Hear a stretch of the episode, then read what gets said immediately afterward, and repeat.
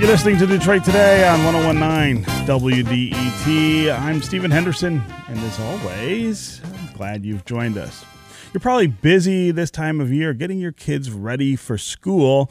And since 2005, public school parents are supposed to have until after Labor Day to get that done. But more and more districts are getting waivers to that requirement and opening their doors early. So, how weak is that law at this? And why do we even have it? Our guest is Chad Livengood, senior editor at Crain's Detroit Business, and uh, we want to talk about why kids are in school already. And of course, we want to hear from you as well. Are your kids back to school already this week? Are they going next week? Are they going sometime before Labor Day? Is that something that you think is a good idea? Do you think they need to be in school maybe a little longer than uh, normal? Or did you think that the law passed in 2005 that said we're going to wait until after Labor Day to open the doors to school was a good one and that we ought to be abiding more by it. As always, the number on the phones is 313 577 1019. That's 313 577 1019. You can also go to the WDET Facebook page and put comments there, uh, or you can go to Twitter and hashtag Detroit Today, and we'll try to work you into the conversation. Also, Chad has a piece in Crain's about this today titled, Is It Time to Send Michigan's Post Labor Day School Start Law on a Permanent Vacation? Chad, uh, welcome back to the show. Thanks for having me. Yeah. So, uh, what was the point of this law in the first place? Uh, most states don't require schools to wait until after Labor Day. How can we do it here? Well, we're one of three states that have a law like this on the books, and it was it was passed in the name of trying to boost tourism, to allow uh, families to go vacation in late August or even into Labor Day weekend uh, for one last hurrah up north, um, or and, and, particularly because when you had schools start this week or even um, uh, in in the final week in August, people would stop having vacations after after that you know mid August August 15th was like the end of of the summer season for a lot of of, uh, of hotels and, and up north attractions. And so they would they would be resigned to basically seniors and and other um, people without children uh, empty nesters. Um, and so th- this law was passed kind of during um, the, the, the downturn of, of the state uh, when we were in a single state recession and they were looking for ways to try to boost tourism. Um, and so the, this law went on the books, and it had in, in the first couple of years, it actually had a pretty good boost uh, initially to uh, the uh, to the state's uh, uh, tourism industry and the number of hotel stays, and then of course the Great Recession came along and, and kind of wiped everything out, and people weren't vacationing nearly as often, um, and it took many years to build back up. And then along the way. Uh, the legislature and all the things they sort of tinker with with, with public education they tinkered with the um, the number of days you had to be in school. It used to be 1,056 hours. Then they changed it to 180 days. Mm-hmm. And when they went to 180 days, um, some school districts, because of snow days and just sort of flexible uh, scheduling and other type of academic priorities, uh, said we can't do it. Uh, you know, we can't keep this schedule starting after Labor Day and expect to be out before the third week in June. So we want um, we want uh, some flexibility, and this law left a little um, uh, language that said that the state superintendent of public instruction could could grant waivers um, if if a, district could make a case, and so uh, they started making granting these waivers uh, about five or six years ago. There was 66 districts that had them in 2014. This year there are 196 districts that have waivers of record.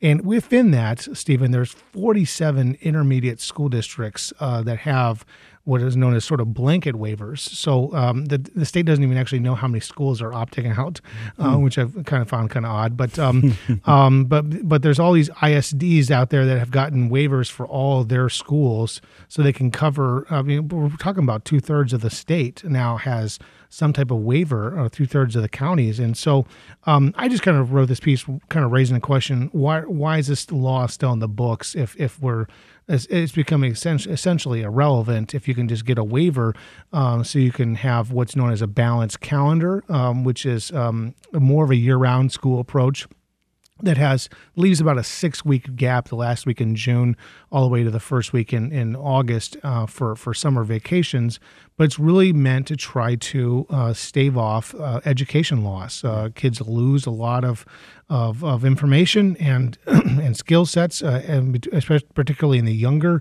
uh, elementary years, um, between uh, when they have these you know 10, 11, 12 week summers, um, and there's quite, plenty of research behind that, um, and so school districts around not just in Michigan but around the country have been adopting these balanced calendars. Um, I, I noticed so at the beginning of August, uh, Governor Whitmer was at was at an elementary school uh, on the 5th of August in Holt, uh, some suburban Lansing, and uh, they're they're one of these districts that has done this.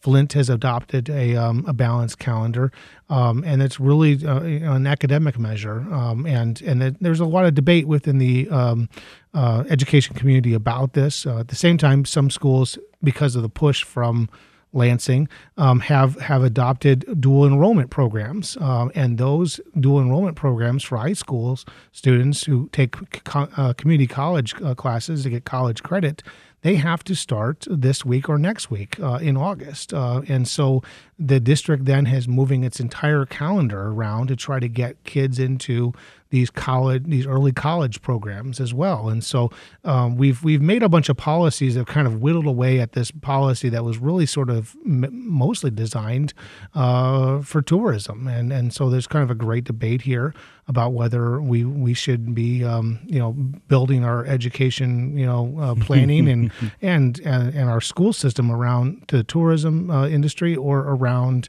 uh, the education of children. Yeah.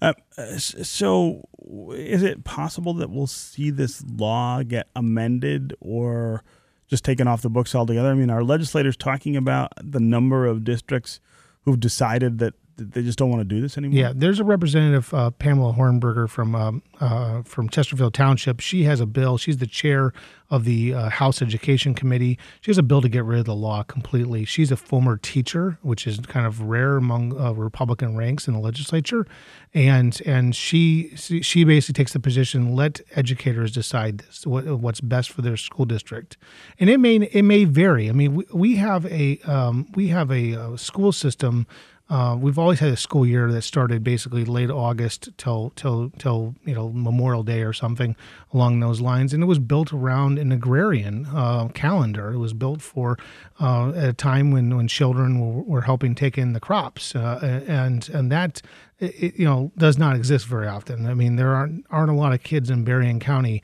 uh, picking tomatoes uh, in in in late August uh, anymore, and and and so it's kind of a question about what's what's what's what's suitable for the times.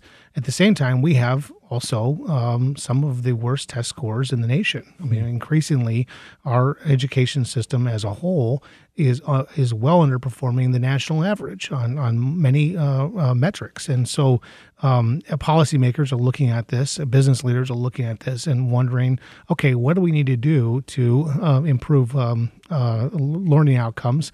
And, we have a test system um, where we take we, we, we, we, we get kids into into class on the second Tuesday and or the first Tuesday in, in September, and then by the first Monday in October, we're testing them, um, and we're using those test scores to hold ourselves up against the rest of the nation. Um, and there's some that are wondering, okay, basically you've created a system where teachers have to go in and and push uh, all kinds of remediation uh, learning on kids within for the first couple weeks of school in order to prep them for the test that basically decides merit pay and and and a whole host of other um, policy issues that, that are all intertwined or mandates that have come down from Lansing. So that's why people in the education community are kind of asking for, hey, can we just can we just uh, decide this on our own, please? My guest is Chad Livengood, senior editor at Crain's Detroit Business. We're talking about the state law passed in 2005 that says public schools should not open their doors in Michigan until after Labor Day. Of course, now we're seeing lots of school districts get around that law with waivers. Are you somebody whose kids are off to school this week? for the first time? Were they in school last week? Uh, are they going next week or the week after before Labor Day? Tell us what you think about that. Uh, do you think that uh, it makes sense to start school before Labor Day? Or do you think that it made sense in 2005 to pass a law that said, look, uh, let's give people that extra couple weeks of vacation? Let's help out the tourism industry. By giving people those opportunities to go up north or do other kinds of uh, recreational things here in Michigan.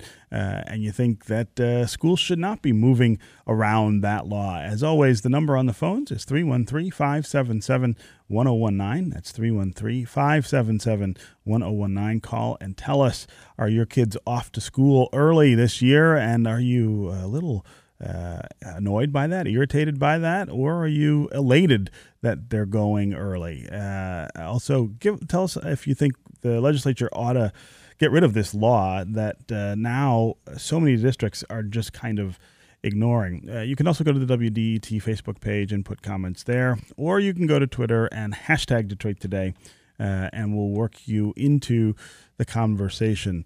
Uh, Chad, what is the tourism industry saying about this? I mean, uh, the law was passed to their benefit in 2005. Now everybody's getting around it. Uh, that means money out of their pockets, doesn't it? Yeah. So, just a little bit of um, data here for you. The hotel occupancy rate in August of 2005 uh, statewide was 66%. Um, in 2007, the first full year this was on the books, um, it, it, rose to 68.5%. Then it took a took a dive in the in the Great Recession, but now last August the the, the occupancy rate at hotels across the state was 75.5%. And there's been some actually some study done by the Anderson Economic Group that that found that 40% of the of the additional hotel stays uh, in that first year went to Southeast Michigan, um, and so it's not just it, it, the assumption that this is all for Traverse City um, and Mackinac Island and Grand Haven uh, is not correct. And uh, there was there was some effect. Now that also can be could be chalked up to the fact that this is the best economic times we've had in 20 years, um, and uh, you know low, low record low unemployment, and which is almost at a 50 year low. Um, and so you, you have a whole host of different factors that that may be also playing into the fact that people are traveling more. Uh, gas is obviously um, you know pretty low mm-hmm. compared to where, where it was uh, um, you know, a decade ago during the Great Recession.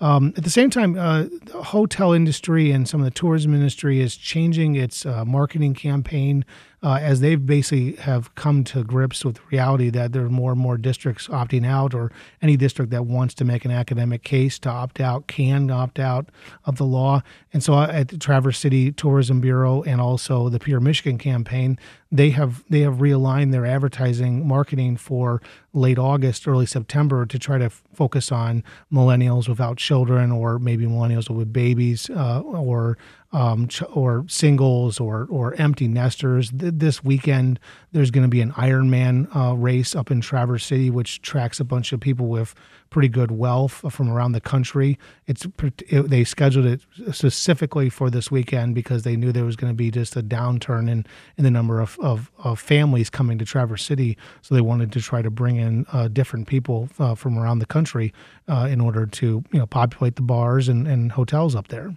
Yeah.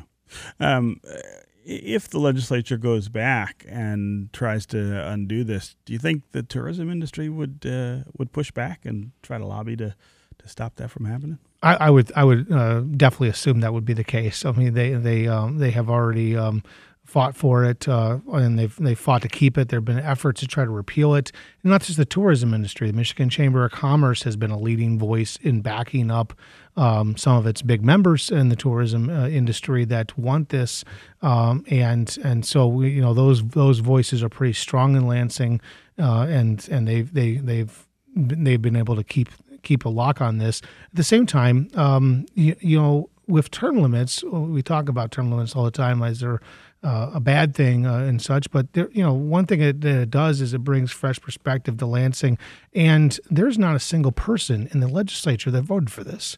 Um, Anymore, they have, right? They're they all have, gone. They have all turned over. um, there may be, well, I got there may be one or two, but there is not many. Uh, and the, the, only person who who did vote against it, that's currently in Lansing that I'm aware of, is Governor Gretchen Whitmer. Hmm. Um, when she was a member of the House, uh, she voted against. It. I talked to her about it for the story, and she said that, that she was appalled at the idea that that they were setting a school year based on what was best for one industry, um, and and so she's totally wants to get rid of this. Um, and you know, if there's if you got Republicans like Pam Hornberger from Macomb County who who uh, go around and she's got credibility as a as a former teacher and can go around and tell tell members why they ought to vote against it or try to get the speaker to put it up for a vote. You know, things happen in, in Lansing, um, and particularly because people aren't necessarily married to the law.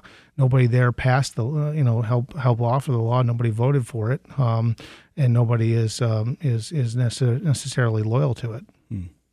Okay, Chad Livengood, senior editor at Crain's Detroit Business. It's really great to have you here with us this morning on Detroit Today. Thanks for having me, Stephen. Yeah. All right, up next, we are going to have Opposite Monday with Republican State Senator Pete Lucido. We will talk about a number of things, including this school uh, start law that revolves around Labor Day. We'll ask him about Macomb County and Oakland after L. Brooks Patterson's death, and we'll ask him about an open Congress seat that he might be interested in. Stay with us on Detroit Today.